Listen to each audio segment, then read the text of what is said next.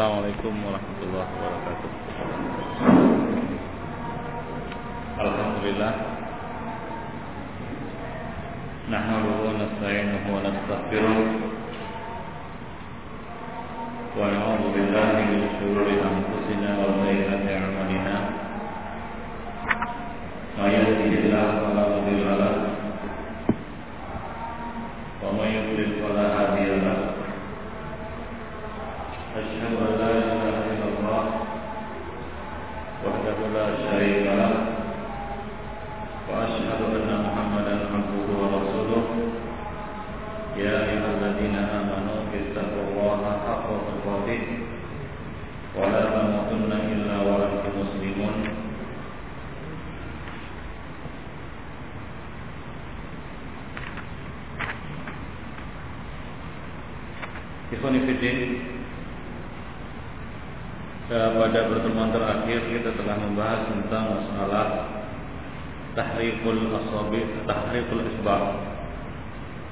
Menggerak-gerakkan jari pada waktu tasyahud.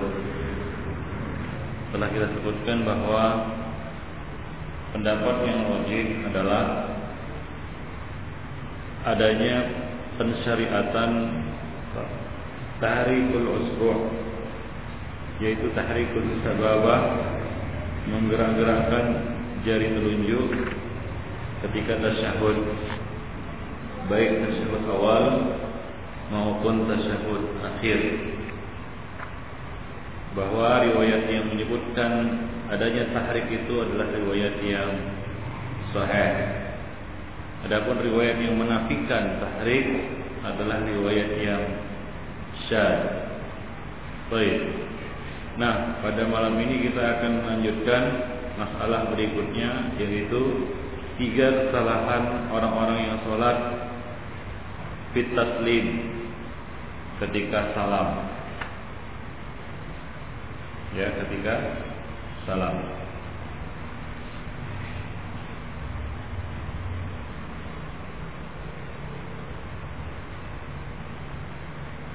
Baik, tadi sebelumnya di sini disebutkan ya, ada beberapa masalah yang perlu juga disyaratkan, yaitu yang pertama adalah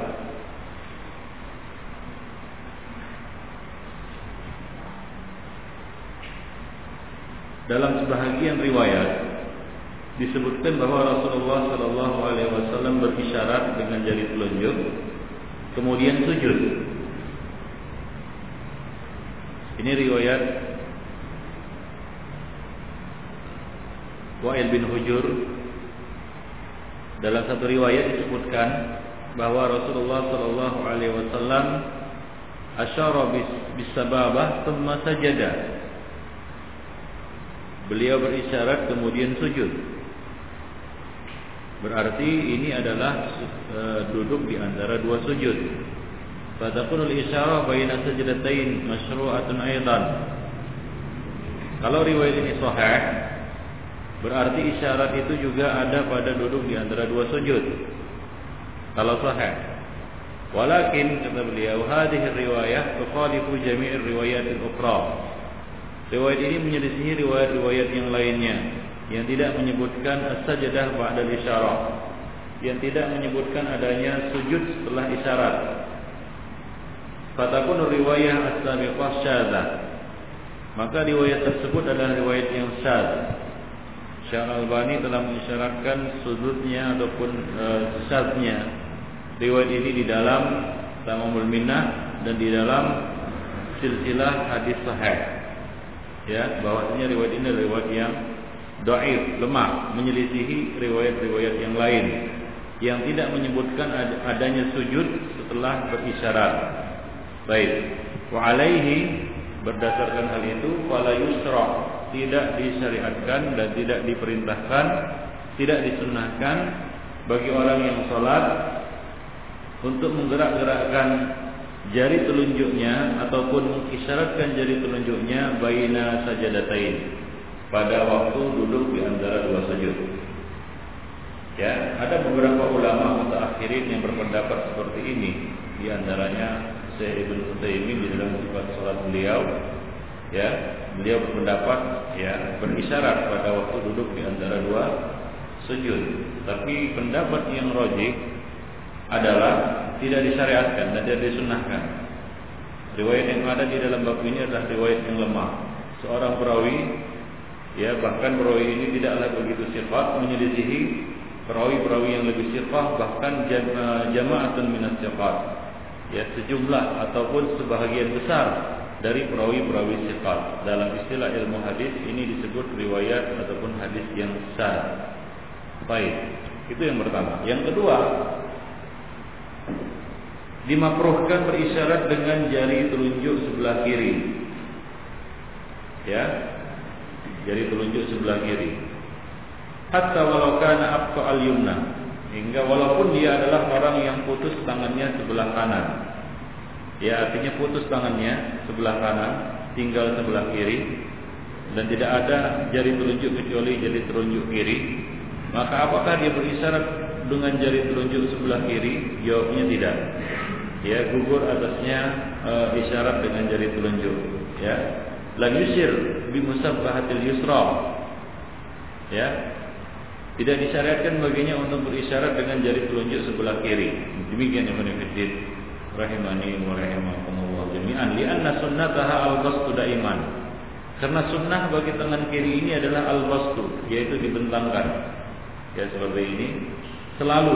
Jadi tidak ada diisyaratkan ataupun digerak-gerakkan. Nah, demikian yang menikutin rahimani wa rahimakumullah jami'an. Jadi itu itu dua perkara yang mungkin perlu diperhatikan di sini sebelum kita melangkah pada kesalahan ketika salam. Yaitu yang pertama kesalahan sebagian orang yang sholat ketika mereka berisyarat pada waktu duduk di antara dua sujud. Ini sering kita lihat ataupun ada ya beberapa orang yang mengamalkannya. Kita katakan ini pendapat yang lemah.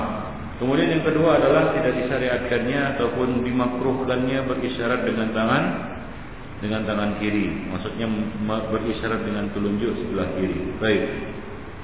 Nah, ikhwan sekarang kita melangkah pada kesalahan-kesalahan tiga kesalahan di sini disebutkan ketika taslim, yaitu ketika mengucapkan salam Amma taslim kita tahu bahwasanya salat dibuka dengan tahrim yaitu takbiratul ihram dan ditutup dengan salam. Keluar dari salat itu dengan salam.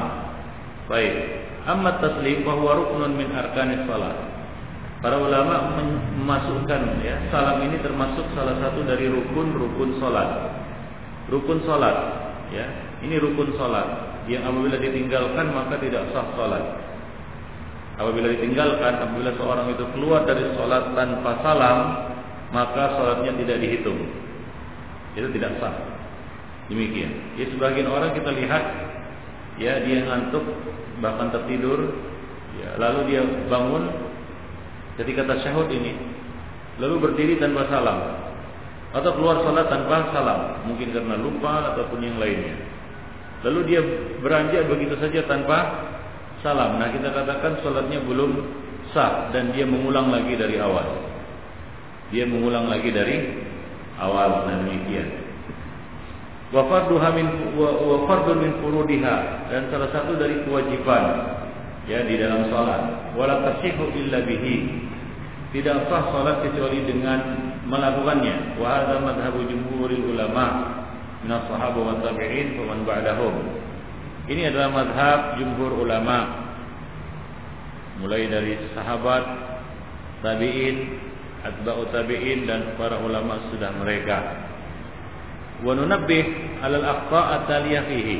Nah, di sini kita ingin meng, e, mengingatkan ada tiga kesalahan di sini. Yang pertama, yulahab anna ba'dal musallin idza sallama yushiru bi yadihi al-yumna jihatal yumna wabil yusra lil jihati yaitu dia begini. Kan begitu ya? Assalamualaikum kanan begini tangannya kan gitu ya? Kemudian assalamualaikum kiri tangannya begini. Begini begini. Kan gitu ya? Seperti tari tangan Waqad kana sahabah yaf'alunahu fanahum Rasulullah sallallahu alaihi wasallam. Dahulu sahabat pernah melakukannya akan tetapi Rasulullah Shallallahu Alaihi Wasallam melarangnya. Jadi ini dilarang, ya, dilarang oleh Rasulullah sallallahu alaihi wasallam. Diriwayatkan dari Jabir bin Samurah yang mengatakan, "Kunna idza shallaina ma'a Rasulillah qulna assalamu alaikum warahmatullah Assalamualaikum warahmatullahi wa asyara bi yadihi ila al-janibain yaitu berisyarat dengan tangannya kepada dua sisi itu. Faqala Rasulullah, "Mali arakum tarfa'una aydiyakum?" Kenapa aku lihat kalian mengangkat tangan-tangan kalian ke annaha adnabu khailin syums? Seolah-olah itu adalah ekor-ekor kuda.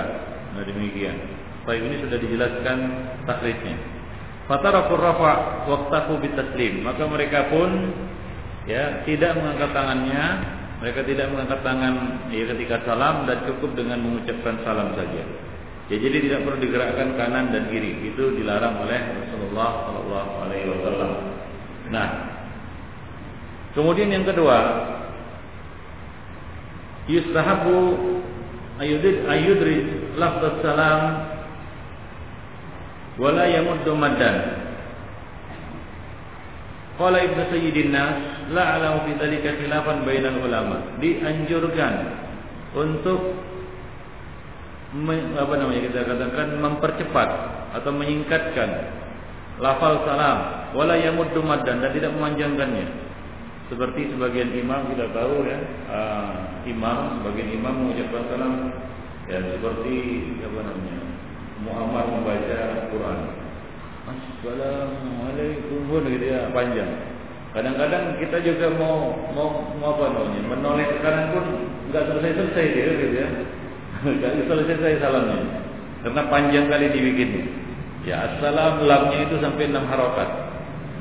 Alaikum pakai pakai apa lagi? Pakai gunnah lagi. Dan gitu, pakai idgham lagi. Assalamualaikum gitu. Dan itu tidak disyariatkan. Ya, yang disyariatkan adalah dengan mempercepat Assalamualaikum warahmatullahi ya. Kalau ada tambahan wabarakatuh. Assalamualaikum Ya, nah demikian. Nah itu dia lafaz salam dengan cepat. Ya, dengan dia di apa namanya dibacakan atau diucapkan dengan segera dengan cepat, tidak memanjangkannya dengan pendek maksudnya tidak di dipanjangkan, dipanjangkan sampai beberapa mat. Nah demikian. Baik. Ya jadi eh, di sini kita dapat ketahui kesalahan sebagian orang yang memanjangkan salam, yaitu terutama apa namanya warahmatullah itu ya. Panjang sekali. Baik. Ibnu Sayyidinas mengatakan aku tidak mengetahui adanya perbedaan pendapat di kalangan ulama di dalam masalah ini. Baik. Nah itulah cara mengucapkan salam. Cara kita mengucapkan salam di dalam sholat. Ya di luar sholat silakan mau panjang berapa harokat lamnya itu kan itu ya. Tapi dalam sholat jangan panjang-panjang. Nah khususnya bagi para imam Ya karena salamnya ditunggu oleh orang-orang di belakangnya. Ya sama juga seperti ucapan takbir Allahu Akbar. Apakah dipanjangkan Allahnya Allah? Barnya tak kapan kan begitu ya. Nah, kadang-kadang yang di belakang salah komando lagi gara-gara pengucapan yang kita katakan keliru dan keluar dari cara yang sebenarnya. Nah demikian. Ya kalau kita kita lihat lafal salam itu dibaca pun dengan tajwid, nggak ada yang enam harokat. Assalamu itu dua harokat kan? Alaikum warahmatullahi. Ya, itu nggak ada semuanya yang enam harokat. Ya, paling paling berapa? Paling dua harokat. Nah demikian. Jadi jangan dipanjangkan. Baik. Itu yang kedua. Yang ketiga, Su'ila Ibn Taimiyah an rajulin idza sallama an yaminihi yaqul assalamu alaikum warahmatullah as'aluka al-fawza bil jannah wa an Assalamualaikum as'aluka as'aluka najata minan nar. Jadi sebagian orang ada yang menambah-nambah. Setelah salam assalamualaikum warahmatullah ke kanan dia tambah doa as'alukal fauza bil jannah. Nah, ketika ke kiri assalamualaikum dia membaca doa as'alukan najata minan nar. Apakah ini makruh atau tidak? Maka beliau menjawab Syekhul Islam Ibnu Taimiyah menjawab alhamdulillah Naam, yukrahu hadza. Benar. Cara seperti ini makruh. Lianna hadza bid'atun. Nah termasuk bid'ah. Fa inna hadza lam yaf'alhu lam yaf'alhu Rasulullah sallallahu alaihi wasallam. Rasulullah sallallahu alaihi wasallam tidak pernah melakukannya.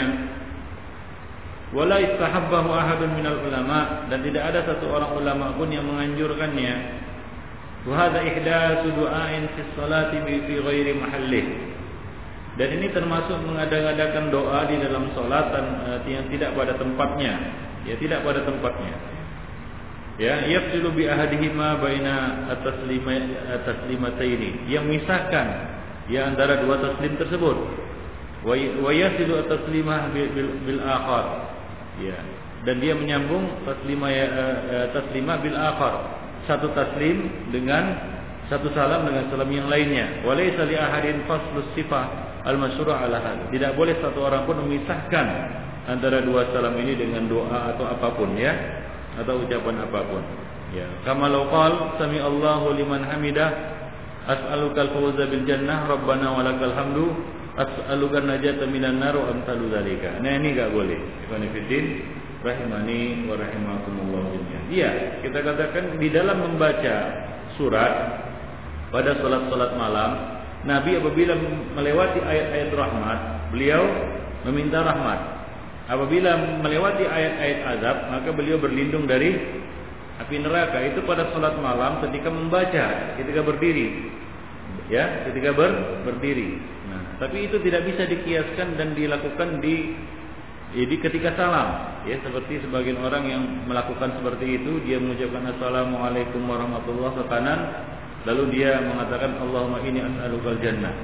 Kemudian ke kiri Allahumma ini Allahumma ini Allahumma na'udzubika minan nar atau Allahumma as'alukan najata minan nar atau doa-doa sejenisnya. Nah, ini tidak ada, ya, tidak ada dicontohkan dan dilakukan oleh Rasulullah sallallahu alaihi wasallam. Nah, mungkin ditambahkan di sini yang keempat dan mungkin penulis tidak pernah melihatnya Mungkin ya, ya karena ini masuk di Indonesia. Yaitu setelah mengucapkan salam ke kanan dan ke kiri, apa? Mengusap wajah kan begitu ya. Nah, yang ke, gini gini kan begitu ya. Nah habis itu apa? Gini kan begitu. Nah itu umum dilakukan oleh oleh e, sebagian orang yang sholat. Ya. Nah itu juga tidak ada tambahan mengusap wajah setelah salam ya. Tidak ada tambahan mengusap, mengusap wajah itu sudah sudah salah. Nah, demikian itu fikir. Rahimani wa rahimahullah. Baik. Jadi itu beberapa kesalahan dan e, sebagian kesalahan itu ya dianggap sebagai sebuah bid'ah ya di dalam sholat ibn fiddin rahimani wa rahimahullah. Nah, selesai kita membahas tentang kesalahan-kesalahan dalam yang berkaitan dengan sifat sholat.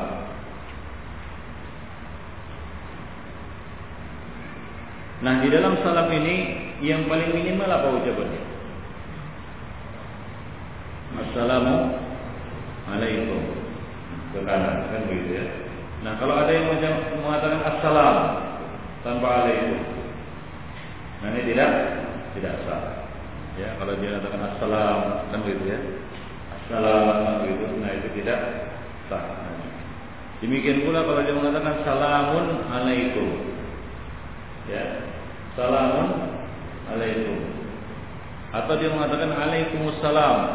Alaikumussalam. Nah itu tidak jadi lafal salam ini harus diambil dari Rasulullah Sallallahu Alaihi Wasallam. Tidak boleh diganti dengan lafal-lafal yang yang lain. Nah demikian yang itu.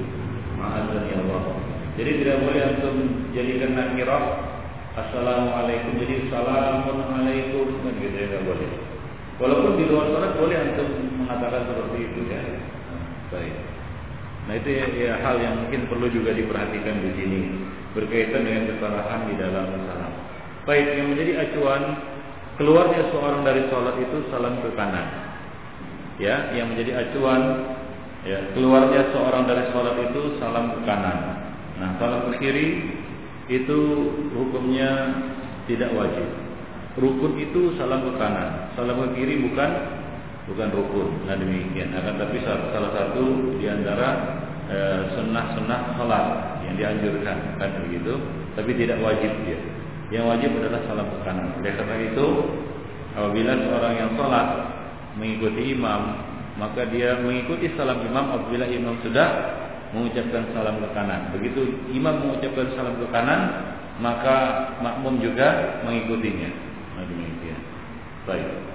Ya kadang-kadang ya seperti yang kita sebutkan tadi kesalahan yang kedua yaitu imam memanjangkan salam hingga kadang-kadang si makmum apa namanya kebingungan untuk mengikuti salamnya imam yang ke kanan.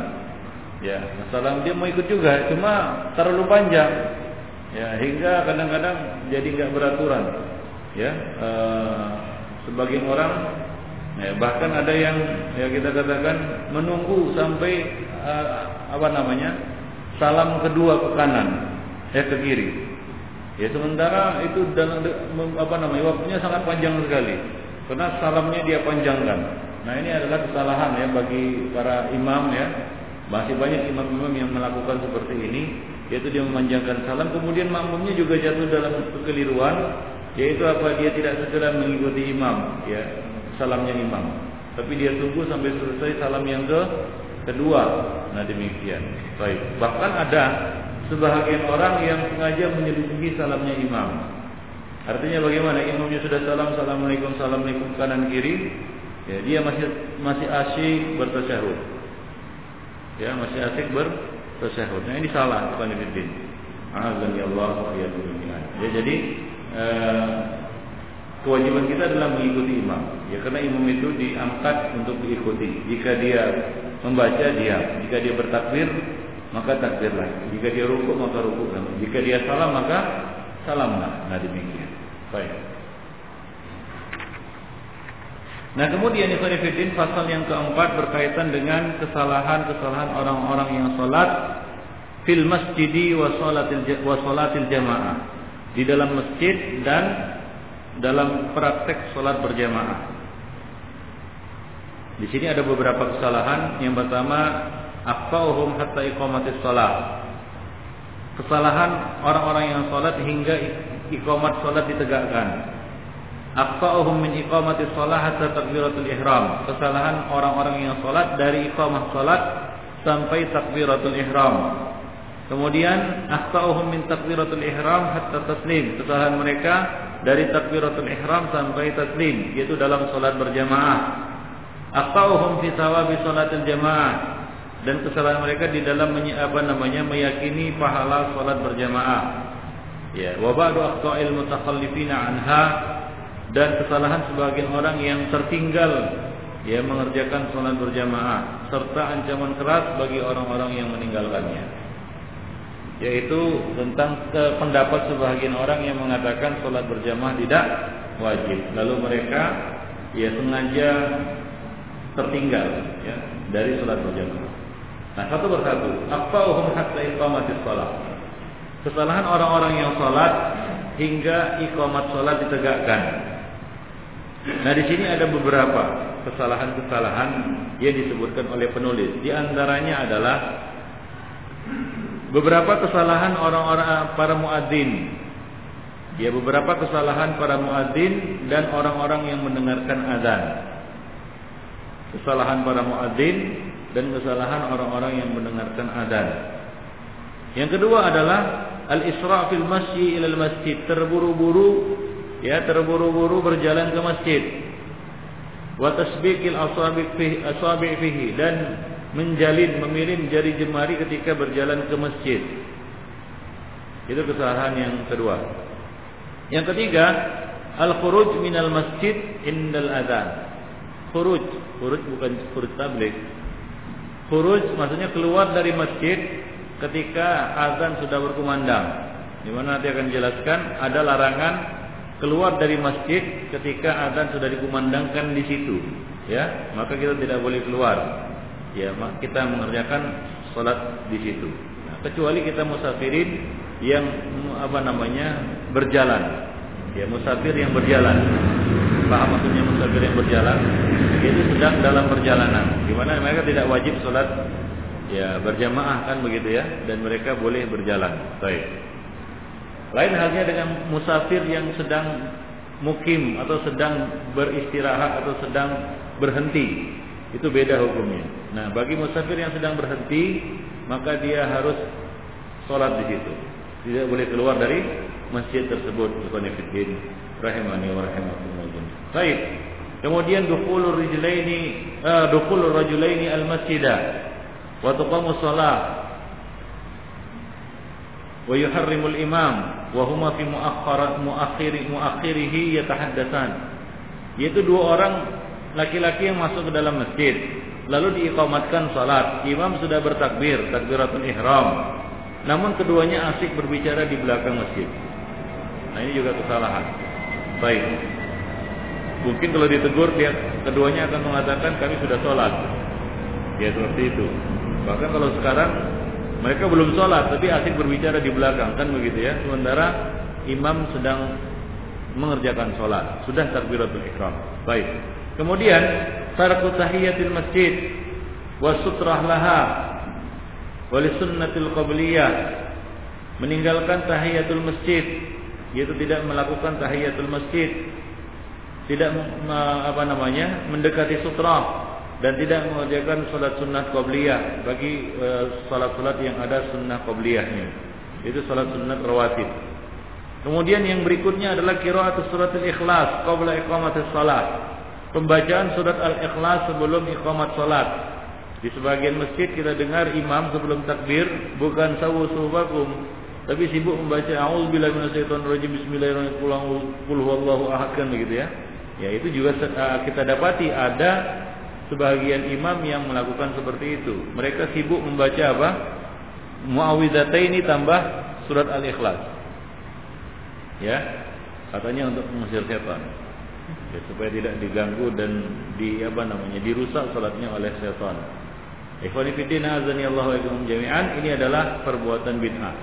Ya, Nabi tidak menyibukkan dengan bacaan ayat-ayat apa pun, surat-surat apa pun sebelum takbiratul ihram.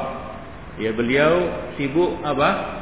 Meluruskan saf dan mengingatkan kaum muslimin untuk meratakan dan merapatkan barisan saf mereka. Ya bukan sibuk membaca ayat-ayat tertentu atau surat-surat tertentu seperti yang dilakukan oleh sebagian orang. Kemudian adalah salatun nafilah idza uqimatis shalah, mengerjakan salat nafilah begitu iqamat salat dikumandangkan atau tidak memutusnya sementara iqamat salat sudah dikumandangkan.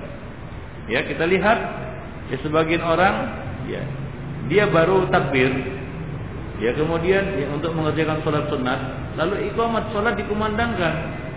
Imam menyuruh iqamat. Komatlah ya, apa namanya orang yang disuruh imam itu. Sementara orang ini baru takbir lalu dia terus sholat.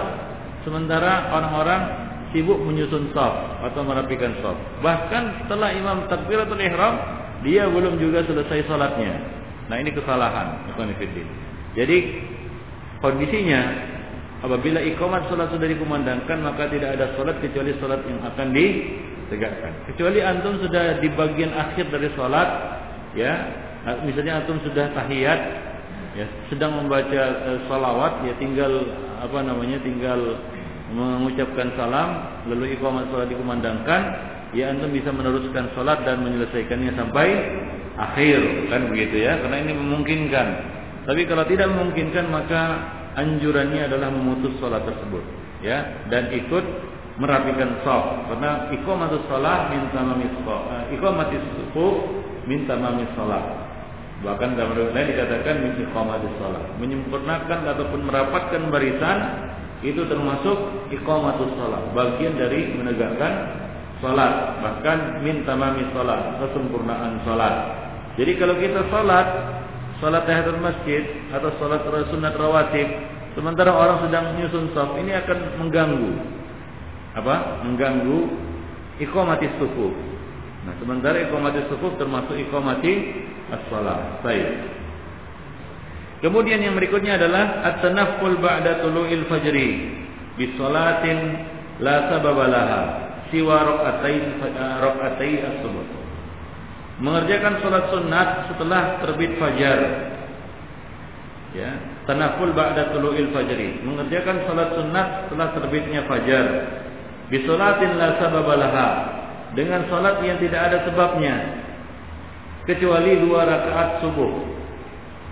Yaitu dua rakaat sholat sunat fajar dan sholat subuh. Ya, nah demikian. Jadi tidak ada sholat-sholat lain setelah terbitnya fajar.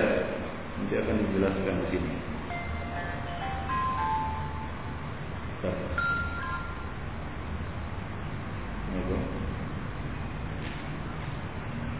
Oh iya.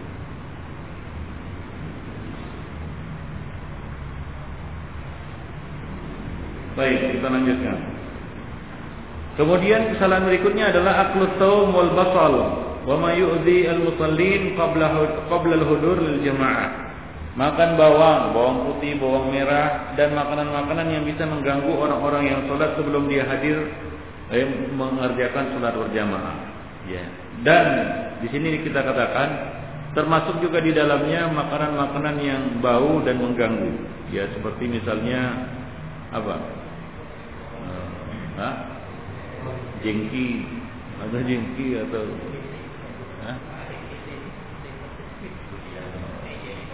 ya durian atau yang menyengat lah baunya yang menyengat dan mengganggu. Karena yang terganggu bukan hanya bani Adam tapi malah malaikat juga terganggu. Yang menyengat menyengat itu jangan. Kan begitu ya? Bersihkan dulu kalau itu bisa dibersihkan. Nah demikian. Baik. Karena akan mengganggu orang-orang yang sholat. Salah satu sebab disyariatkannya diwajibkannya mandi Jumat adalah karena mereka datang sholat dalam keadaan berkeringat dan mengeluarkan bau yang tidak enak. Maka Rasulullah memerintahkan mereka untuk mandi.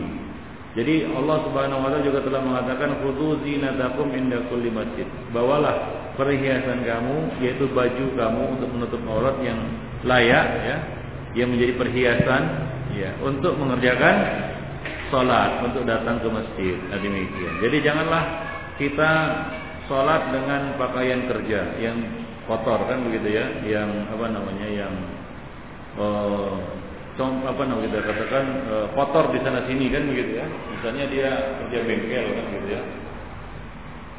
Kerja bengkel kan hitam-hitam di sana minyak gemuk sana minyak gemuk kan begitu ya. Oli sana oli sini kan begitu. Nah janganlah baju itu yang dipakai untuk sholat, tapi dia sediakan baju khusus untuk sholat. Karena kalau dia pakai baju itu walaupun suci, arti dalam artian tidak ada najisnya, tapi bau Nah bau ini mengganggu orang yang ada di kanan dan di kiri, bau minyak gemuk kan begitu ya. Nah demikian. Nah, kadang-kadang ini menyebabkan orang yang ada di sampingnya mual, mau muntah kan begitu ya. Nah untuk merapatkan sop dengan dia saja agak agak berat, apa namanya? apa namanya? Agak berat. Kenapa? Karena baunya. Nah demikian. Jadi hendaklah yang menghindari makanan-makanan yang menyengat baunya seperti bawang putih, bawang merah, ya khususnya yang belum dimasak ya yang mentah. Dan apa-apa yang bisa mengganggu orang-orang yang sholat sebelum dia hadir mengerjakan sholat. Baik. Nah itulah dia beberapa kesimpulan ya secara garis besar. Pasal yang keempat ini ya Unifidin pasal yang keempat. Baik. Sekarang kita bahas satu persatu. Mulai dari yang pertama yaitu sejumlah kesalahan orang para muadzin dan orang-orang yang mendengarkan adzan wala yafutuna an nusyir fi bidayati hadzal mabahas ya. Dan tidak kami lewatkan untuk mengisyaratkannya di dalam pembahasan ini di, di awal pembahasan ini bahwa anna wazifatul masjid tatatallabu muadzinan yanubu anil imam. Bahwasanya ya, kebutuhan masjid itu menuntut adanya muadzin khusus. Ya artinya muadzin yang memang ditunjuk ya, yang ditetapkan ya, sebagai muadzin. Ya bukan siapa yang sempat. Nah, seharusnya masjid itu seperti itu. Menuntut adanya muadzin yang bisa menggantikan imam.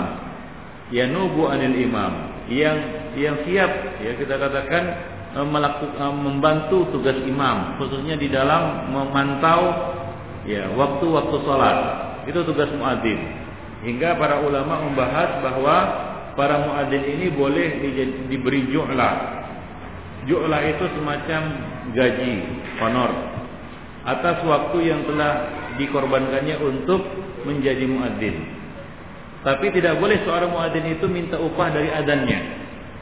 Dia tidak boleh meminta. Tapi kalau kalau apa namanya nadir, ya kalau kita katakan BKM atau DKM, ya memutuskan untuk memberikan ju'lah kepada uh, muadzin ini maka itu dibolehkan.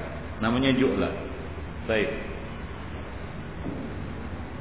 Dan muadzin ini bisa menggantikan imam sewaktu-waktu imam tidak tidak ada di tempat. Nah demikian. Jadi itulah tugas muadzin dulu.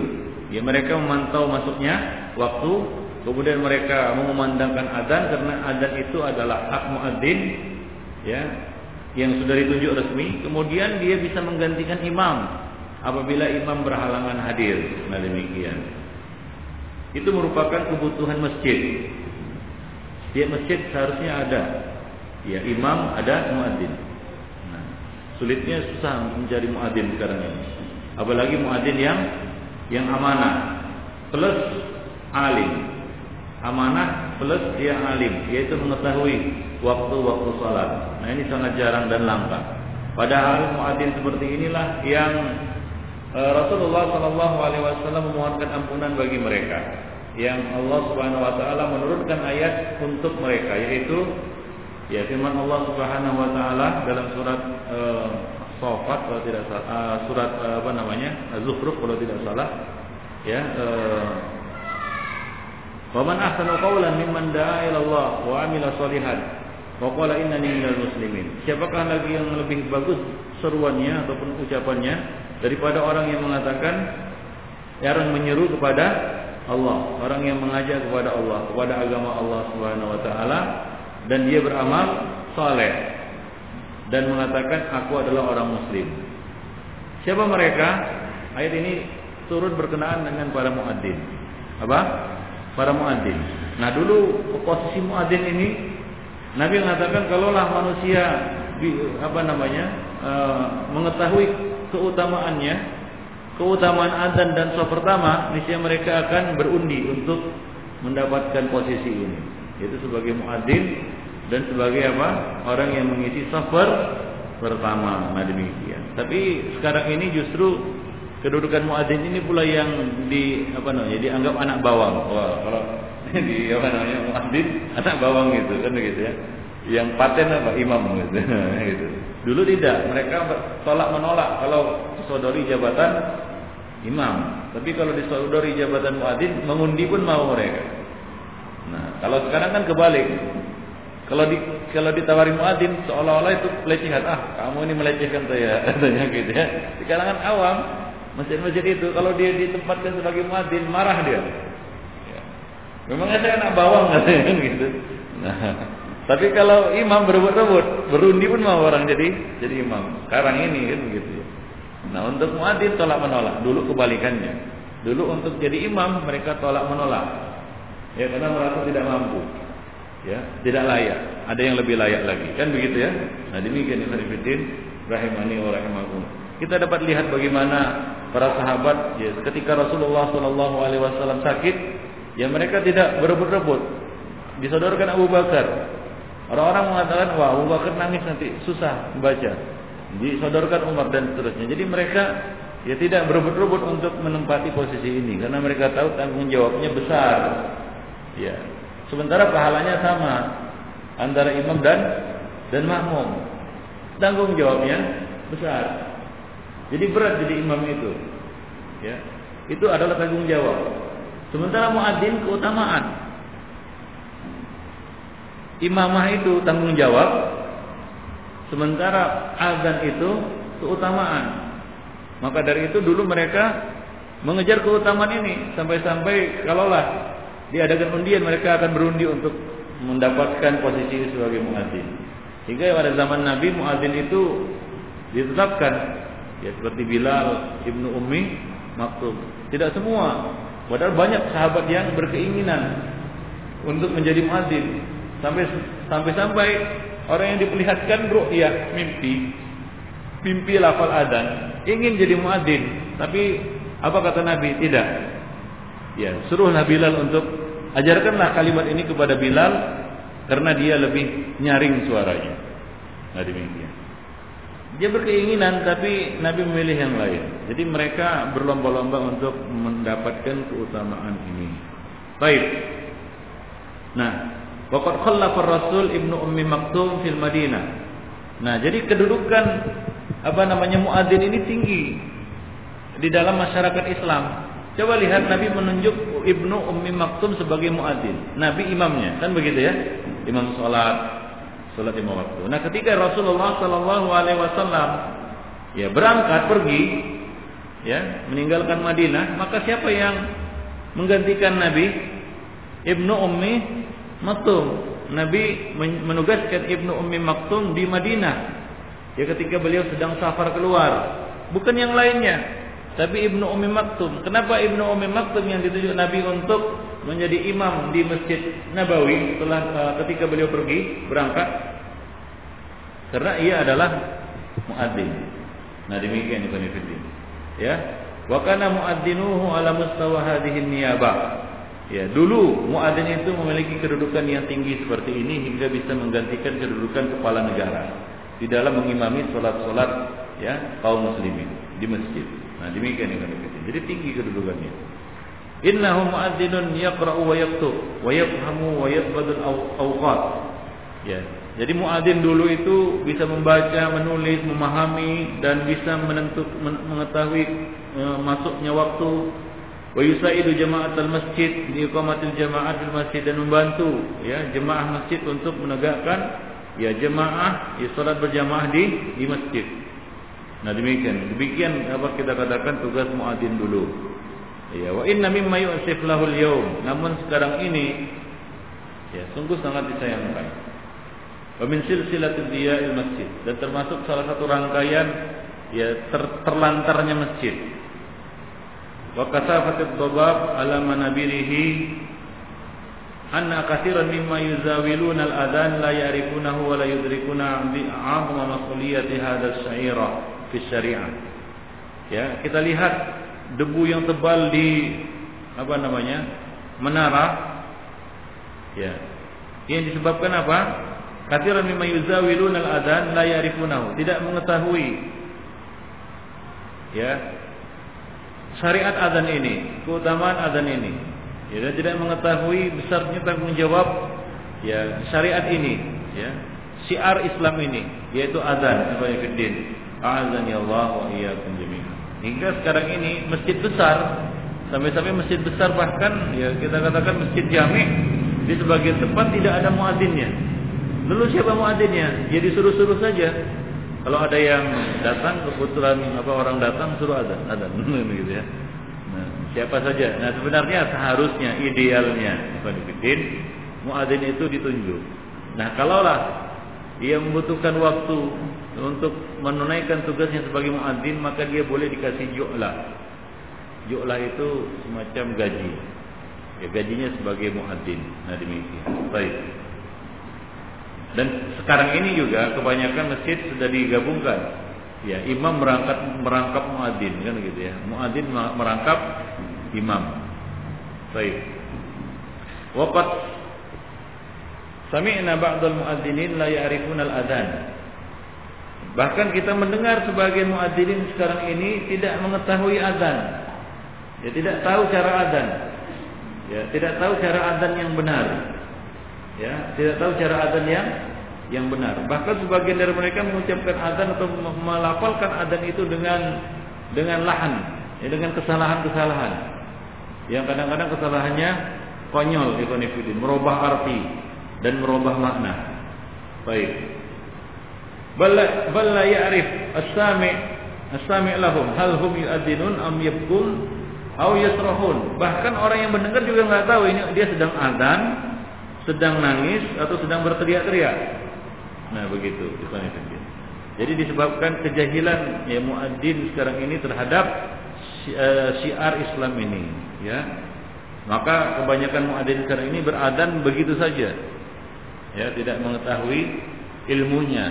Nah, ya sejak kecil lah dia dengar adzan seperti itu ya seperti itu. Nah, demikian. Baik. وبعد هذا نتعرض لمجموعة من الأخطاء في حكم الأذان وكيفيته وطريقته فنقول والله المستعان. Nah, kemudian di sini kita akan menyinggung sejumlah kesalahan tentang hukum azan, kemudian kaifiatnya, kemudian cara azan dan lain-lain. Nah, kita mulai dari yang pertama. Al-masyhur indan nas anna al-adzan li jama'atir rijal fil hadar mandub. Yang masyhur di kalangan manusia, masyarakat awam bahwasanya adzan untuk jamaah salat berjamaah ya adalah mandub hukumnya, yaitu mustahab, tidak wajib. Wala syakka wala nasyukku mutlaqan fi butlanihi dan kita tidak ragu batilnya pendapat ini. Kaifa huwa min akbari sya'airil Islam? Bagaimana mungkin dia dikatakan mandub mustahab? Nah kalau dia dikatakan mandub mustahab berarti sekali-sekali boleh nggak azan, nggak azan sama sekali, langsung sholat saja. Dan juga nggak perlu ikomat. Kalau dikatakan itu adalah sunnah mandub, seperti pendapat sebagian orang. Atau itulah yang pendapat yang masyhur di kalangan manusia, yaitu mereka mengatakan azan ini hukumnya mustahab. Jadi di, di kalangan ulama-ulama Syafi'iyah atau ya mazhab Syafi'i itu masyhur pendapat ini. Bahkan di Indonesia pendapat inilah yang dipegang, yaitu apa? Azan itu hukumnya mustahab, sunnah kata orang. Nah, kita katakan ini tidak kita ragukan lagi kebatilan pendapat ini. Bagaimana mungkin dia sunnah sementara dia merupakan akbaru syair Islamiyah. Syiar Islam yang paling besar itu azan. Bahkan Nabi menjadikan azan sebagai apa? Sebagai tanda Apakah satu negeri itu muslim atau tidak muslim? Salah satu pengertian negeri Islam adalah dikumandangkan azan padanya. Jadi untuk mengetahui negeri itu negeri Islam atau bukan negeri Islam, ya didengar saja pagi-pagi ada nggak azan berkumandang? Ya, yaitu waktu subuh, ya waktu subuh atau waktu-waktu sholat lima waktu itu ada nggak berkumandang azan? Kalau nggak ada, ini adalah ada ada ciri padanya, ya Ciri apa negeri? Negeri kafir. Jadi salah satu ciri negeri Islam adalah berkumandangnya azan di negeri itu. Baik. Ya. Nah, kalau di, dihukumi mustahab, berarti kalau ditinggalkan tidak berdosa kan begitu ya? Nah, kalau misalnya satu negeri sepakat semuanya, wah ini kan sunat, nggak azan pagi-pagi semuanya. Langsung sholat subuh, bukan nggak sholat subuh, sholat subuh tapi nggak azan. Nah, lalu ada orang yang ingin menyerang, dia dengar, wah nggak ada azan ini. Lalu dia serang dengan keyakinan bahwa nggak ada adzan. Salahkah pihak penyerang ini? Nggak salah. Kenapa? Karena dia nggak dengar adzan. Nah demikian. Jadi hukumnya wajib, bahkan syiar yang sangat penting di dalam Islam. Allati kana alaihi salatu wassalam idza lam yasma'hu min fi ardi qaumin atahum liyaghzuahum wa aghara alaihim. Yang mana Rasulullah SAW apabila tidak mendengarnya ya dari satu negeri, maka beliau akan mendatangi mereka dan memerangi mereka dan apa namanya menyergap mereka, menyerang mereka. Fa sami'ahu fihim kaffa Dan jika mendengar adzan itu maka beliau menahan diri dari mereka. Sebagaimana yang telah disebutkan di dalam kitab Sahihain dan yang lainnya. Wa qad al-amru bihi fi ghairi ma haditsin sahihin. Dan perintah untuk azan ini sudah ditetapkan dalam banyak hadis sahih. Wal wujub yasbutu bi aqal min hadza. Dan penetapan hukum wajibnya itu sudah cukup dengan jumlah hadis yang kurang dari itu. Bahkan satu hadis saja ada perintah untuk azan sudah cukup. Bagaimana pula jika yang memerintahkan itu di dalam banyak banyak hadis.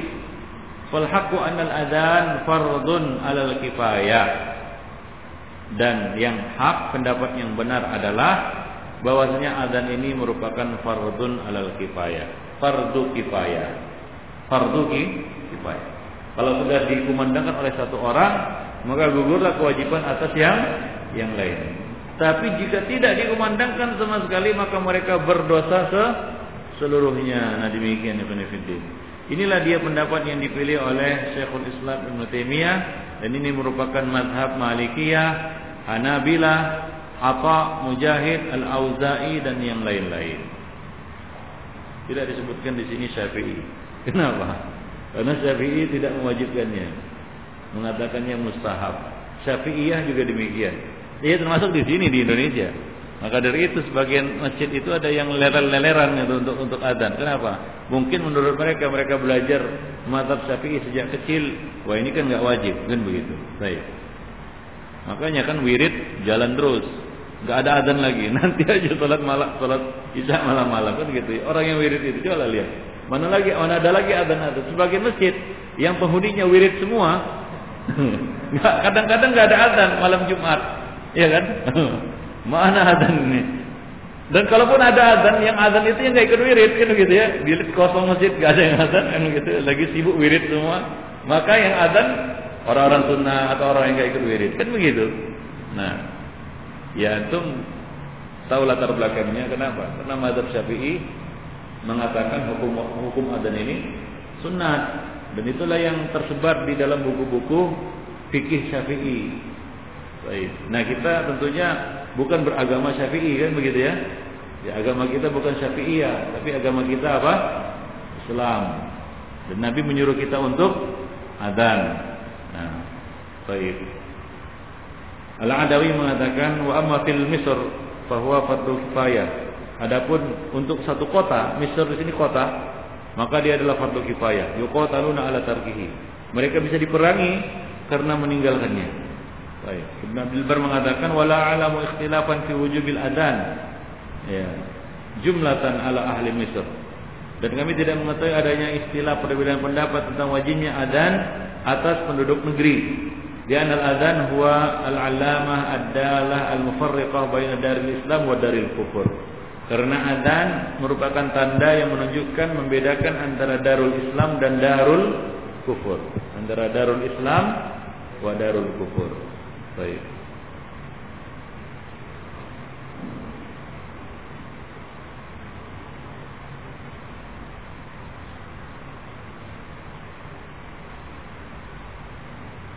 Baik, Ibnu Qudamah mengatakan wa min aujabil wa man aujabal adzan min ashabina fa inna ma aujabahu ala ahli Misr.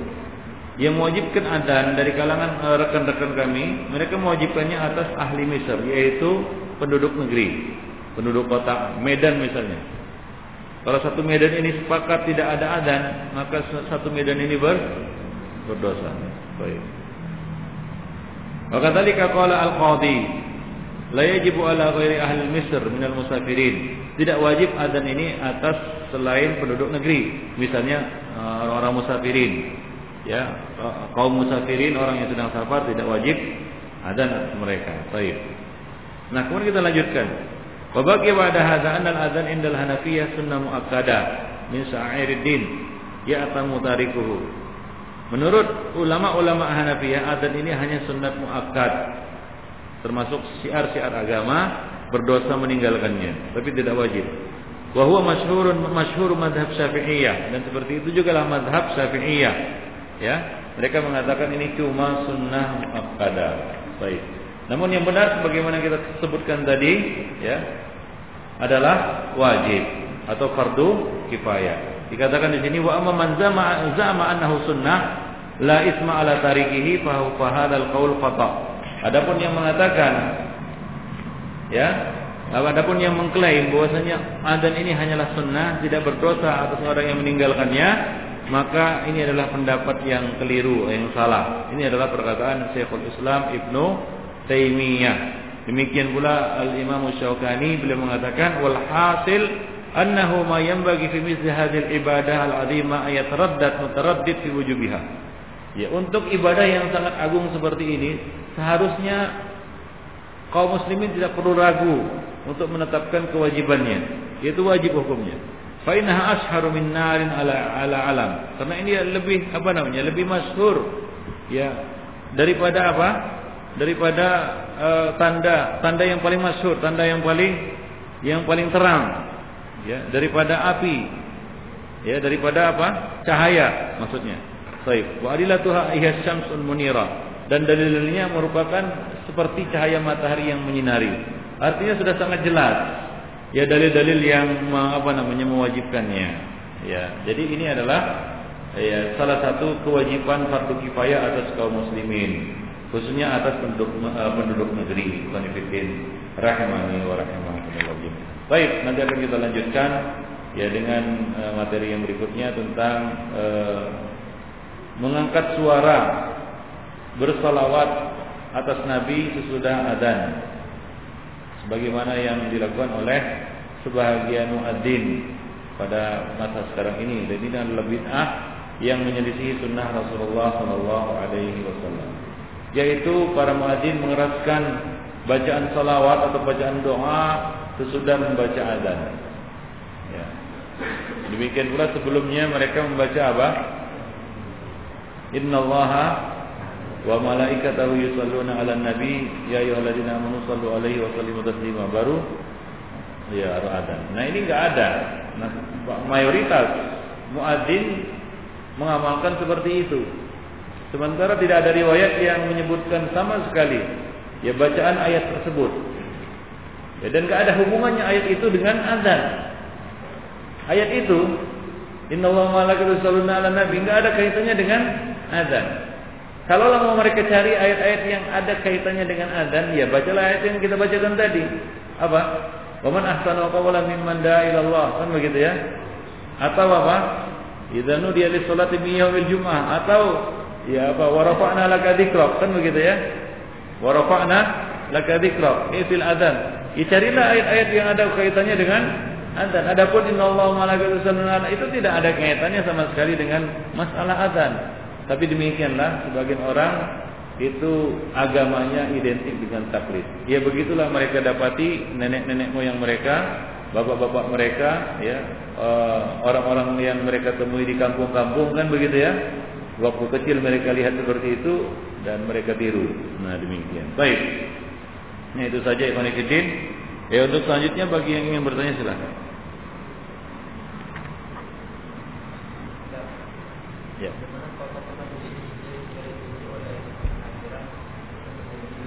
Iya.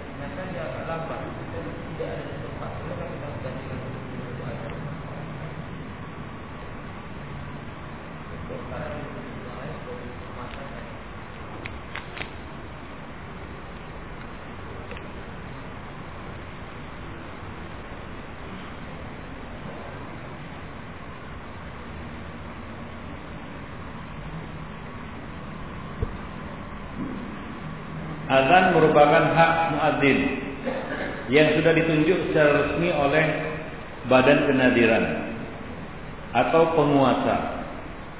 Ya, atau penguasa.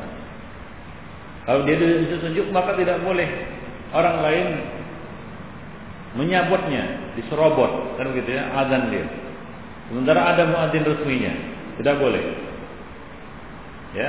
Nah, kalau dia beruzur, kalau dia beruzur, maka di sana ada wakilnya. Nah, kalau dia tidak ada wakil, maka yang lain boleh apa namanya menggantikan kedudukannya. Nah, kalau tidak ada, kan gitu ya. Nah, sudah apa namanya sudah lewat ya seperempat jam, dia nggak ada. Ternyata muadzinnya pergi keluar kota, kan begitu ya. Nah, jadi bolehlah yang lainnya mengumandangkan adzan. Baik.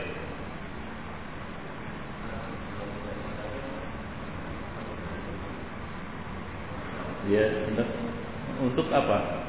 Untuk masalah sholat berjamaah. Masalah tidak mendengar azan, maksudnya man sami'an nida, barang siapa yang mendengar azan, itu bukan mendengar saja. Tapi maksudnya adalah al al ilmu. Apa? Al ilmu. Mengetahui adanya azan. Ima dengan waktu ya yang sudah menunjukkan misalnya waktu sholat. Ya kadang-kadang ada tidak terdengar. Misalnya mati lampu kan begitu ya. Tapi dia tahu ya waktu sudah masuk. Maka dia wajib juga datang. Nah demikian. Ya termasuk juga misalnya orang tuli. Dia nggak mendengar. Ya tapi dia tahu maka dia harus datang dengan pengetahuan tentang adzan. Paham? Nah, demikian. Ya kalau masalah itu masalah mendengar atau tidak mendengar, nah bagaimana kalau orang yang menutup telinganya, sengaja dia tutup telinganya supaya nggak dengar? Maka orang-orang Zahiriyah mengatakan kalau seorang misalnya dia menutup telinganya hingga dia tidak mendengar adzan, walaupun muadzin itu di sampingnya, maka dia tidak wajib menghadiri jamaah. Kenapa? Karena Allah benar. Dia nggak seperti itu. Ya, tapi kalau dia tahu, ya, misalnya dia tahu muadzinnya sudah berangkat ke masjid kan gitu ya. Berarti apa? Sebentar lagi adzan. Atau dia dia dia sosok muadzin itu, tapi dia tak mendengar suaranya. maka dia wajib datang karena dia tahu walaupun dia tidak dengar. Nah demikian. Ya. Kalau kayak satu dari misalnya ada orang kerja pabrik. Hmm. Jadi kalau sholat zuhur dia bisa berjamaah buat istirahat. Sholat asarnya nggak bisa istirahat pun.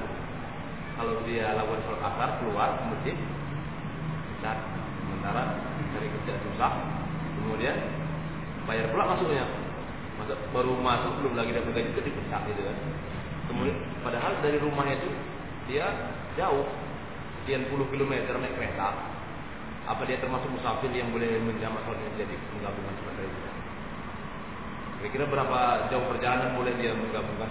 Bukan masalah jauhnya masalah safarnya. Kalau dia itu musafir ya, tempat kerjanya dia itu menjadi menjadi musafir maka dia mengkafar. Ya, adapun jamak, ya jamak ini tidak uh, selain ya kita katakan musafir ya, yang boleh menjamak salat ya, menjamak salat ya. Selain itu tidak boleh secara rutin menjamak salat. Misalnya mukim, mukim boleh. Sesekali waktu bisa bila ada kesulitan ya dia menjamak salat. Tapi terus menerus Bahkan tanpa ada halangan, tanpa ada masalah, dia nggak boleh terus-terusan menjamak sholat. Nah demikian. Ya, nggak boleh dia menjamak sholat tanpa ada alasan. Nah kalau alasannya kerja seperti itu, itu bukan alasan. Nah demikian. Ya, baik.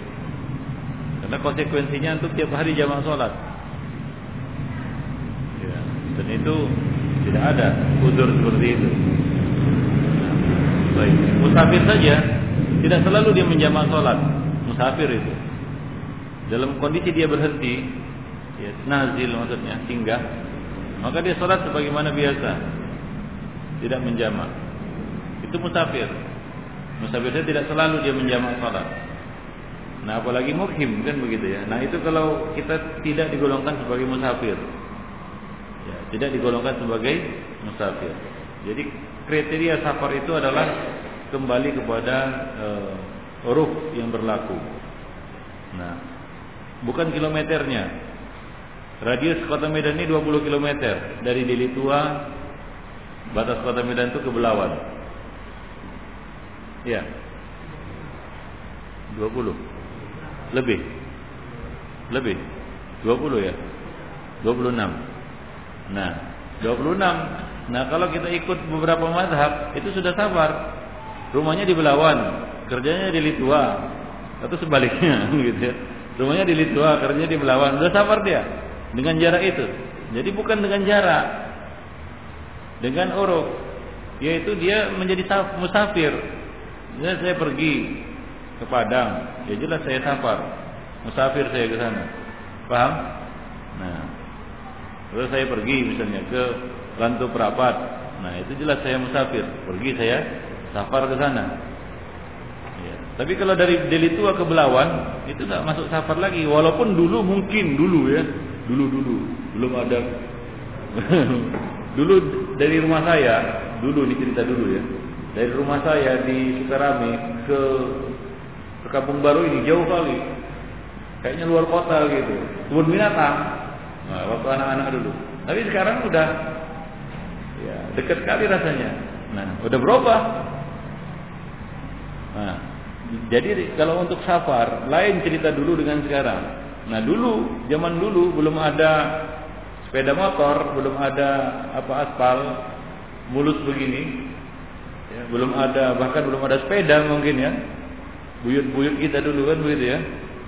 Buyut-buyut kita dulu. Ya, dari Deli Tua ke Belawan itu luar biasa. Artinya sampar mereka. Mungkin dulu ya. Tapi sekarang masuk tol 500 menit sampai kan gitu. ya kan? Nah, jadi sabar lagi. Jadi bukan dengan jarak, tapi dengan uruf yang berlaku. Baik. Nah, kalau masalah antum nggak bisa sholat asar berjamaah karena kerja, nah ini ya jawabannya lain pula kan begitu ya. ya usahakanlah cari yang yang apa namanya cari solusi kan begitu ya supaya antum bisa sholat berjamaah kan begitu Ya.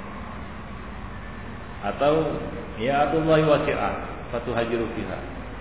Artinya bumi Allah luas, kamu bisa pergi ke sana kemari mencari yang lainnya. gitu kira-kira artinya. Ya.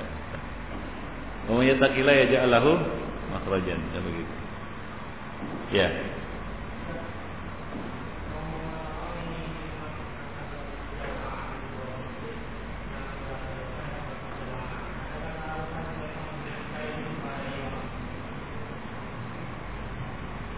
Enggak ada. Imam yang memberi izin, bukan mereka yang minta izin. Imam yang memberi izin, bukan mereka yang minta izin. Ya, mereka ada dua pilihan, sholat sendiri-sendiri atau pulang. Seperti yang dilakukan oleh sahabat. Tapi kalau imam memanggil, eh sini sini sini. Nah, itu lain cerita. Karena itu hak imam. Itu adalah apa namanya e, wilayah kekuasaannya. Ya, maka yang beri izin adalah imam, bukan makmum-makmum yang terlambat itu yang minta izin, kan begitu ya? Nah, kalau makmum yang terlambat itu minta izin, rame pula mereka kan demo namanya kan gitu ya. Mam, iya, kasih izin kami ya. Iya. Imam juga kalau nggak enggak nanti dikeroyok pula dia gitu. Iya.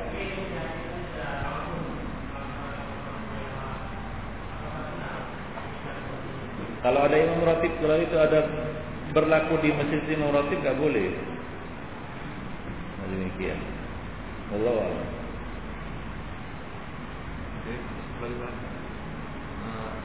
Sholat berjamaah baru selesai. Ya. Kemudian kayak uh, kasih udah dibilang datang rombongan lain. Karena setiap sholat kan komat dulu sholat. Ya. Kemudian rombongan tadi itu komat lagi dia sudah gimana gitu? Komat lagi. Iya kan waktu komat udah itu kan imam yang utama kan. Selesai datang rombongan lain, eh komat dulu. Eh, komat baru sholat berjamaah lagi mereka. Sekarang mereka itu musafir. Enggak juga, di situ cuman Oh, ya, nggak sholat boleh. terlambat. Nggak boleh. Kalau orang yang mutakhallifin tidak boleh. Terlambat, mutakhallif tak boleh. Lain halnya kalau mereka itu rombongan musafir. Ya, nah boleh. Ya, musafirin ya. Tapi boleh berjamaah lagi kan, cuma nggak boleh komat gitu. Musafirin, azan pun musafirin boleh. Azan untuk mereka sendiri kemudian Yang penduduk tadi itu nggak boleh. Mukim nggak boleh. nggak boleh berjamaah lagi. Iya. Jadi sendiri sendiri lagi, nggak? Sendiri sendirilah atau di rumah sana. Sendiri sendiri. Atau pergi ke rumah sana jemaah di rumah. Ya, dari toko, dari kantor. So, jangan di WC. Ya. Ah. Apa?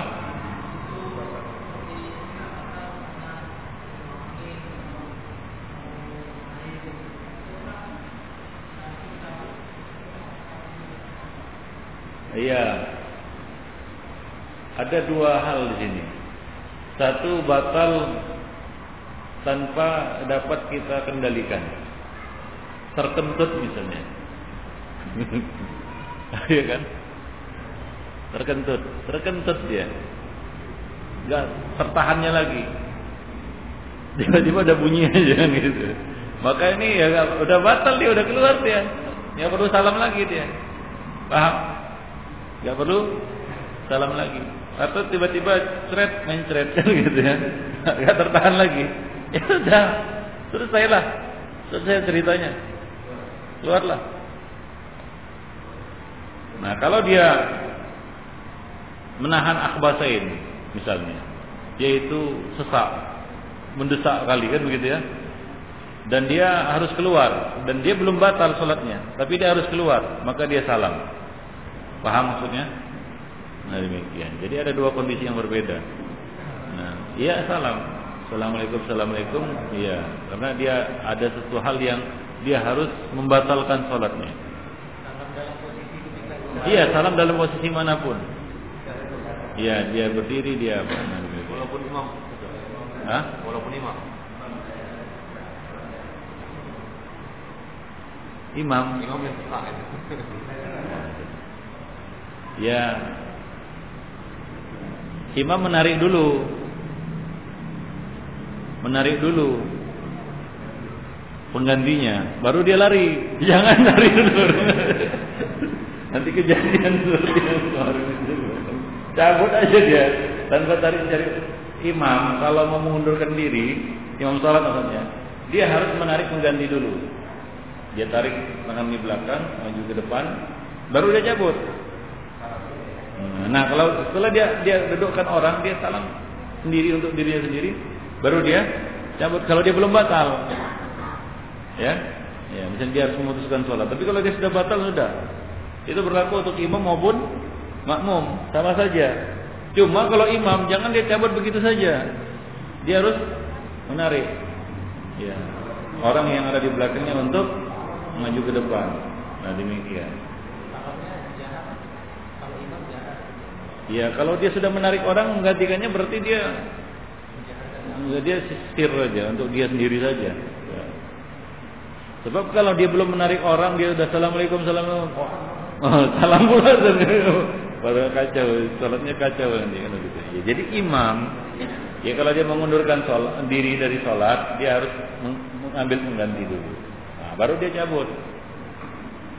Jangan cabut gitu aja kan gitu.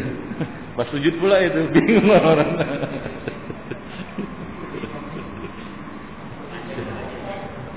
ya, ah. Gimana? Ya dia mundur, dia tarik ke depan ya. Nah. Gak apa-apa kalau salah tarik. Takut takut dia mundur gak ada orang di belakang gitu. Jadi parah lagi. Tapi ya ada lagi yang tanya. Nah, nah ini imam yang nanya imam. Gimana, Pak Imam?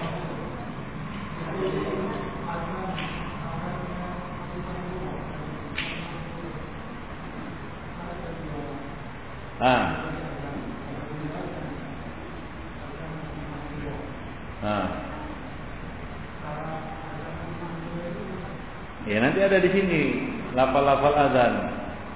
Ada dengan tarbi, kayaknya itu ya.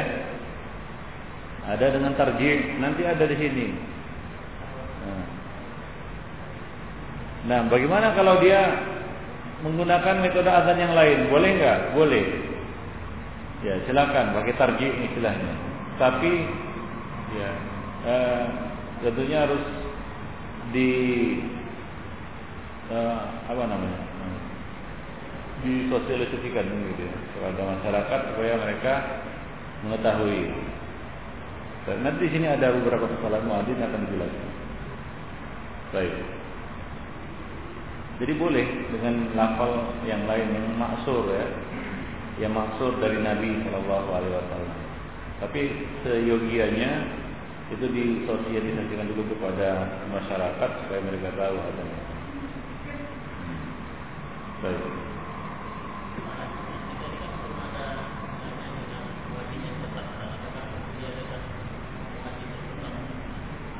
Ya seharusnya ada, tapi sampai saat ini, nah, ini muadzin merangkap imam atau ya muadzin menyuruh apa imam menyuruh siapa yang disuruhnya azan gitu. Ya seharusnya ada. Ya. Ada dua muadzin di sini kemungkinannya muadzin yang sukarela atau muadzin yang dibayar.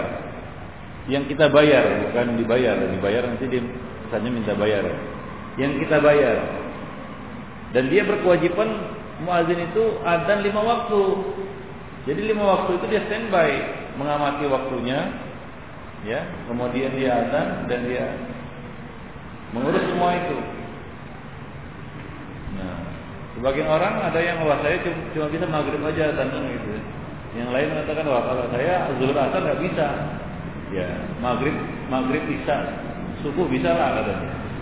Dan sebagainya. Nah ini belum belum dianggap sebagai muadzin. Bahkan di zaman Nabi ada dua muadzin lagi cadangan, kan begitu ya. Nah kalau ini lewat, ini bisa mengingatkan, kan begitu. Ada zaman Nabi. Nah sekarang ini langka orang yang mau bertugas sebagai muadzin, apalagi sukarela. Nah, Kadang-kadang kita nyuruhnya aja segan kan gitu ya. Kamu jadi muadzin lah, aku anak bawang katanya gitu.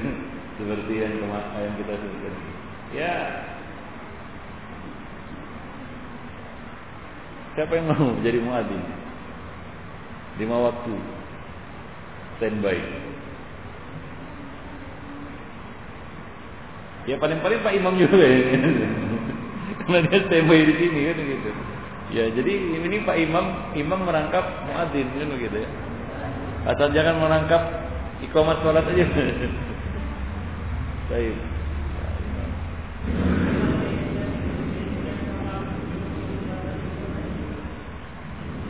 Ya, assalamualaikum, assalamualaikum. Ya, yang wajib kan ke kanan kan begitu ya. Ke kiri itu kan sunnah sama di akhir juga seperti itu. Kalau dia mau sekali aja boleh. Jadi akhir juga sekali aja boleh.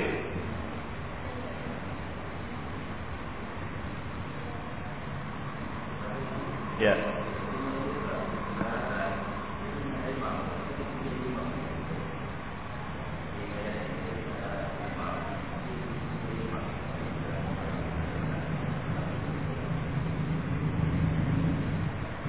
Gak ada imam. Cuma gak ada.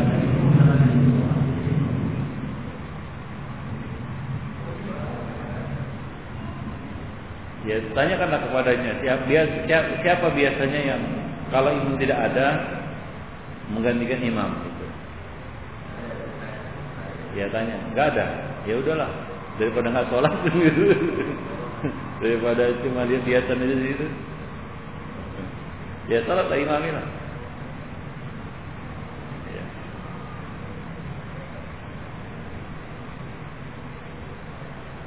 Ya memang ini masalah karena ya dengan semakin besarnya masalah ini muncul dulu pada zaman Nabi atau para salaf masjid tidak sebanyak sekarang.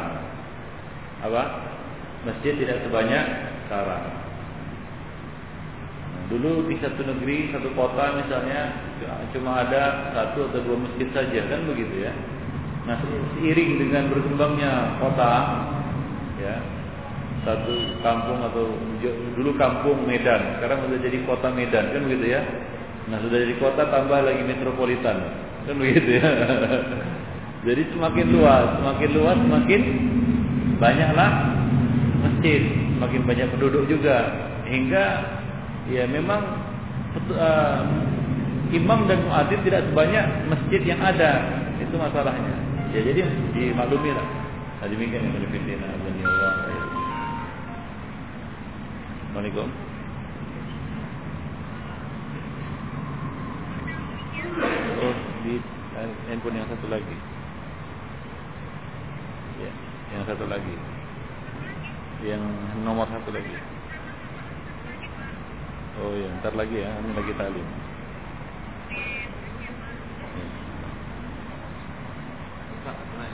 Ya. Pernah kejadian. Ah saya kan berjualan gitu jadi yeah. ketika waktu sholat masuk saya ingat masjid kemudian disuruh imam saya tolak karena nggak biasa saya di situ gimana cara sholat orang itu kan yeah. kemudian ditolak karena tengok mungkin tengok saya mulai panjang itu saya juga ditolak orang juga jadi imam itu yeah. kemudian imam saya setelah imam orang itu kan biasa berzikir berdoa keras-keras suara gitu kan yeah saya kan takut itu. Hmm. Jadi kan semuanya yang ada di masjid itu semuanya bertanya-tanya. Ini semuanya nengok ini gitu karena nggak ada zikir apa. Kira-kira nggak apa-apa gitu Ustaz. Membuat orang menyendiri, atau tanya semua gitu sebelum ada sosialisasi mengenai selesai sholat. Ya makanya kita sebelum mengimami satu kaum kita tanya dulu. Mereka kira-kira suka nggak gitu. Nah, gitu. Saya tanya siapa yang jadi imam biasa di siapa. Dan kalau ini kalau ini ini penting juga ini. Dan antum harus ingat ini kalau di satu masjid itu antum memang tidak disukai, itu kita tahu lah. Ada satu masjid, dia pemilik masjid itu atau penanggung jawab masjid itu nggak suka kita. Nah maka antum jangan coba-coba maju ke depan. Biarkan mereka yang yang mereka sukai jadi imam.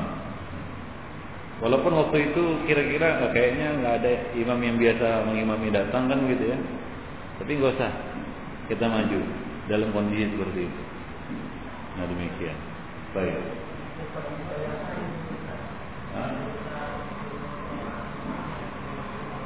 Ya tidak akan terangkat sholatnya, ya tidak akan naik sholatnya. Ya, itu satu-satunya. Hah? Iya, nggak nggak apa, nggak apa hadisnya, tapi itu ada. Ya, orang-orang yang tidak terangkat sholatnya melewati telinganya. Salah satunya adalah orang seorang yang mengimami satu kaum sementara mereka benci. Nah demikian.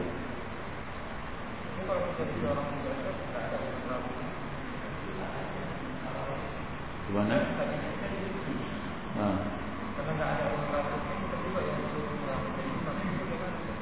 Siapa yang nyuruh sekarang? Kadang-kadang yang nyorong-nyorong ini juga akan bertanggung jawab.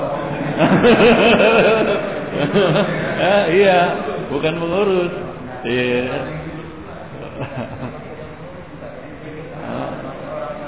Iya kalau pengurus kita nggak tahu apakah pengurusnya satu satu hati kan gitu ya atau dua hati. Bagusnya nggak usah. Iya nggak usah. Kalau mereka nggak ridho, nggak usah. Itu bikin masalah. Dan bukan bukan paten kali jadi imam. Iya. iya. Udah itu kalau kalau mulus saja, kalau habis habis sholat orang ribut, kan begitu ya, kan repot. Iya.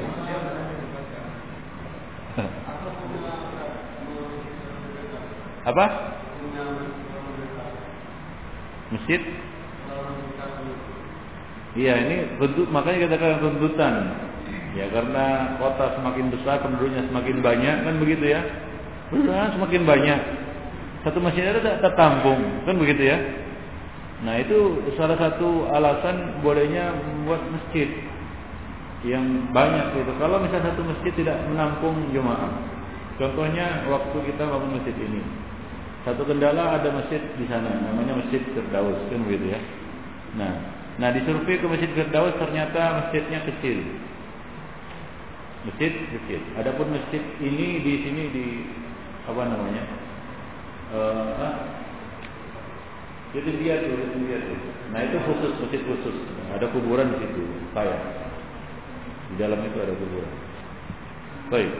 Nah, satu-satunya masjid Firdaus yang dekat ini. Masjidnya kecil dan tidak menampung. Kalaupun menuduk lingkungannya sudah berbeda. Lingkungan ini dengan lingkungan sana berbeda. Berbeda. Ya makanya itu melihat kepada perkembangan kota. Ya perkembangan satu tempat. Nah, semakin banyak penduduknya, maka semakin ada tuntutan untuk mendirikannya. Apalagi tidak ada lahan yang besar untuk membangunnya. Apalagi di kota, ya seperti misalnya ini Masjid Firdaus susah untuk diluas, diperluas. Kenapa? Karena terbentur kanan kiri muka belakang nggak bisa diperluas. Sementara kaum muslimin bertambah banyak, rumah-rumah, rumahan bertambah banyak. Maka ada di sana dorongan untuk apa? Membuat masjid yang lain lagi untuk menampung yang lain pula kan begitu nah demikian baik lain dulu dulu tanah masih lebar-lebar kan begitu ya. Penduduk masih sedikit. Satu masjid sudah cukup untuk satu kota kecil gitu misalnya di Madinah gitu, tanpa ada hak. Nah dulu kan masjid Kuba ada untuk penduduk Kuba kan begitu ya? Nah demikian. Antara Madinah dan Kuba sebenarnya tidak begitu jauh. Tapi dulu jauh. Dan dulu itu e, penduduk situ ya e, Kuba itu mendirikan Kuba untuk mereka sholat di situ dan jauh ke Madinah waktu itu. Waktu, kalau sekarang udah dekat, sudah sepeda motor, mobil, taksi dan lain sebagainya kan begitu ya. Cuma beberapa menit sampai ke Kuba. Kalau dulu kan jauh. Baik. Jadi intinya itu sesuai dengan kebutuhan dan tuntutan dari satu negeri. Baik. Ya. Kalau tadi imam yang rutinnya ada, tapi wajib yang biasanya ada di situ. Ya. Jadi kita disuruh dipaksa. Apa kita harus menunggu imam rotiknya sementara waktu mendesak?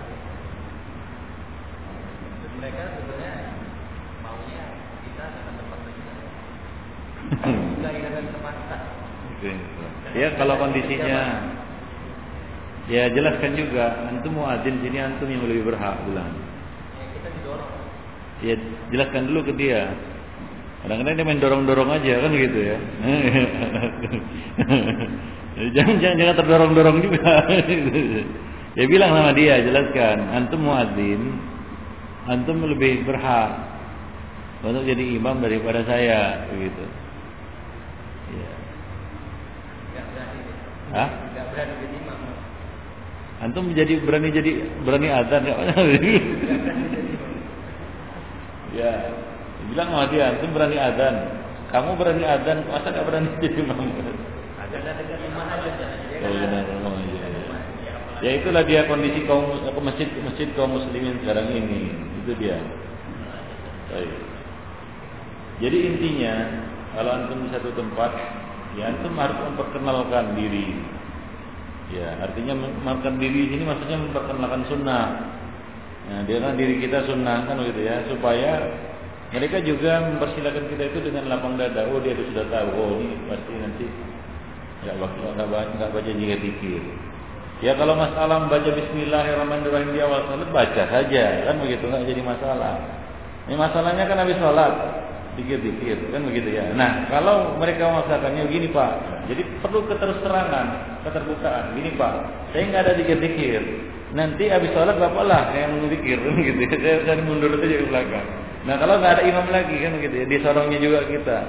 Atau dalam sholat-sholat jahar yang mana mereka itu bacaannya parah, maka kita maju kalau dipersilakan maju.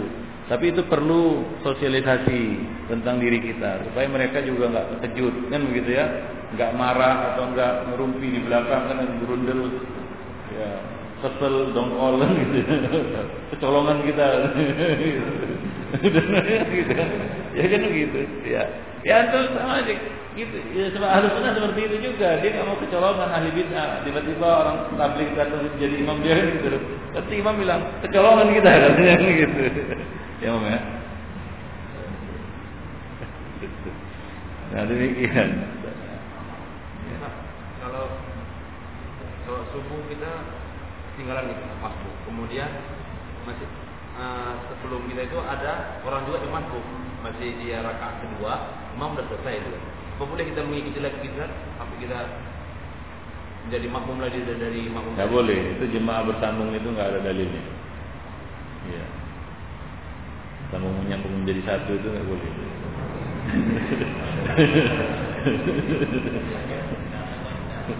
Iya, datang lagi datang, selesai selesai. Baik, nah demikian saja ya ya eh, kajian kita pada malam ini mudah-mudahan bermanfaatnya. Subhanallah wa bihamdihi asyhadu an la ilaha illa anta wa astaghfiruka wa.